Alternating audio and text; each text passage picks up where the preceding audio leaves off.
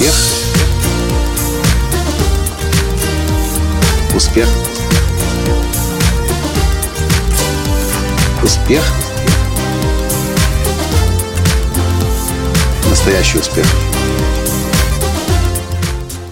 Если у вас так же, как и у большинства людей, есть комплекс того, как вы звучите на иностранном языке, или даже на своем родном, если вы его регулярно не используете, у меня есть для вас хорошая новость. Здравствуйте! С вами снова Николай Танский, создатель движения «Настоящий успех» и президент Академии «Настоящего успеха». А в этом подкасте я приветствую вас сегодня из Вильнюса, из Литвы. Мы приехали сейчас сюда для того, чтобы провести целый ряд встреч и переговоров и запланировать серию мастер-классов и тренингов в странах Балтии осенью. В Литве, в Латвии и в Эстонии. Кстати, следите за моими сообщениями, если вы живете в этих странах, чтобы знать, когда, в каком городе, в какой стране в Латвии, в Литве, в Эстонии состоятся осенью уже этого года новые тренинги, семинары и мастер-классы. Но вот что интересное произошло, пока мы здесь встречались с разными людьми, так или иначе мы говорили о нашей работе на американском рынке, о выход на англоязычное пространство. Э, те, с кем мы встречались, тоже работают в этом направлении. Вопрос, который мы слышали снова и снова. А как вы по поводу своего акцента? Как вы по поводу произношения? Э, не останавливает ли вас э, то, что вы можете звучать не так, как звучат местные американцы? На что у меня есть абсолютно четкий, четкий ответ и ясное убеждение. Как бы мы ни старались говорить без акцента, акцент будет. И от акцента избавляться чаще всего даже нет никакого смысла. Если говорить об Америке, очень известный госсекретарь Генри Киссинджер, кстати, мы сейчас в Литве находимся напротив, возле здания президента Литвы. Так вот, в Америке есть такой, хотите, даже можно сказать, национальный герой, человек, которого все уважают, Генри Киссинджер. Вот если вы послушаете, как он говорит по-английски, с жутчайшим акцентом, вы зададите себе вопрос, как такое вообще можно, могло получиться, что человек такого высочайшего ранга а с акцентом говорит. И вот что я вам хочу сказать. Акцент не делает о вас никакого плохого впечатления. То, что делает плохое впечатление, когда мы говорим на иностранном языке, либо на своем родном, которым мы не очень хорошо владеем, это прежде всего то, как мы строим предложения, грамматические конструкции. Ну а самое главное, это наша лексика, это наш словарный запас – Смотрите, почему в большинстве случаев на иностранцев, которые пытаются преподавать, работать на высоких должностях, почему всегда смотрят, в большинстве случаев, не всегда, но в большинстве случаев так как-то пренебрежительно. По одной простой причине. Большинство людей никогда не изучает иностранный язык так же хорошо, как и свой родной. Что я имею в виду? Большинство людей, когда начинает изучать в принципе иностранный язык, чаще всего настроены на то, чтобы как можно быстрее что-то выучить, нахвататься чего-то, чтобы можно было просто на улице говорить, э, билет купить, какие-то обычно бытовые вопросы решить. Но вот чтобы человек ставил изначально задачу выступать на иностранном языке так, чтобы преподавать, писать так, чтобы носители языка читали, чтобы носители языка чему-то обучать, в большинстве случаев люди такую цель не ставят. А поэтому, когда они приезжают в другие страны и пытаются работать на профессиях, которые требуют определенного уровня интеллекта или даже высокого интеллекта, большинство людей, к сожалению, звучат примитивно. Почему? Потому что словарный запас очень ограничен. Помните, как у людоедочка, как она называлась, эта Таня? Элочка-людоедочка. Шик, блеск. И может, Элочка-людоедочка на самом деле не тупая курица, как она изображается всегда.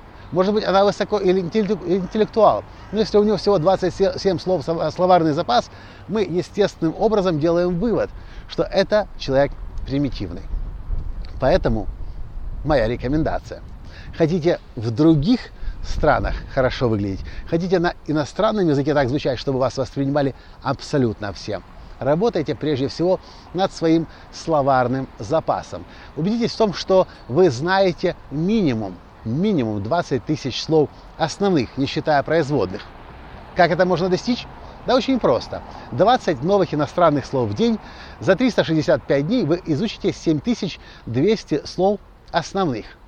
За два года 15, порядка 15 тысяч слов. А если взять производное, то получится все 30-45 тысяч слов. И когда, к примеру, ну, на английском языке, когда мы говорим в Америке, нас никогда никто не спрашивает, откуда вы родом.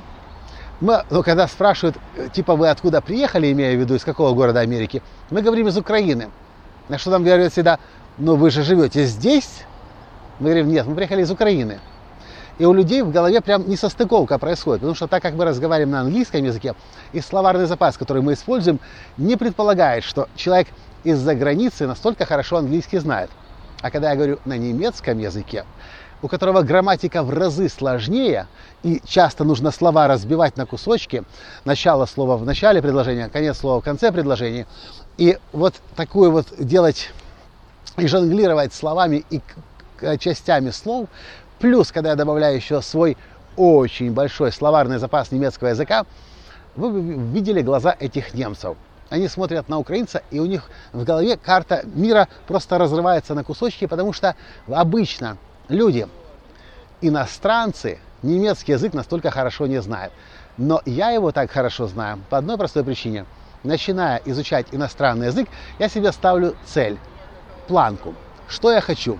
Я хочу просто на курорты ездить и в магазине продукцию, продукты покупать в Мексике, например, на испанском языке.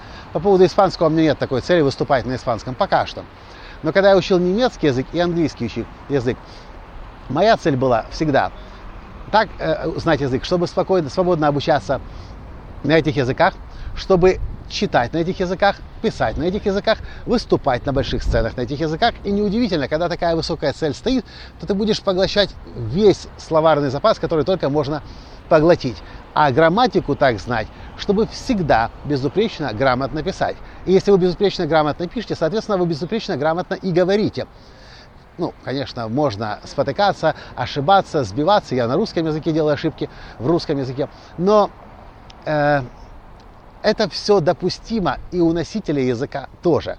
Но когда у вас широкий словар, обширный словарный запас, и вы грамотно формулируете предложение, как бы вы криво не звучали, может быть, у вас э, поврежденный речевой аппарат, но вас будут воспринимать всегда как высокоинтеллигентного человека. И будут вас слушать, будут у вас обучаться, будут у вас покупать, потому что будут вас уважать.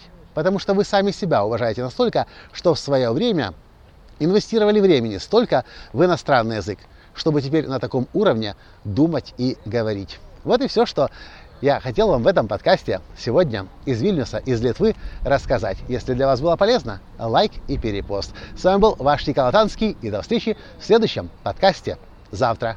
Пока! Успех! Успех! Успех! Быть счастливым, здоровым и богатым настоящий успех.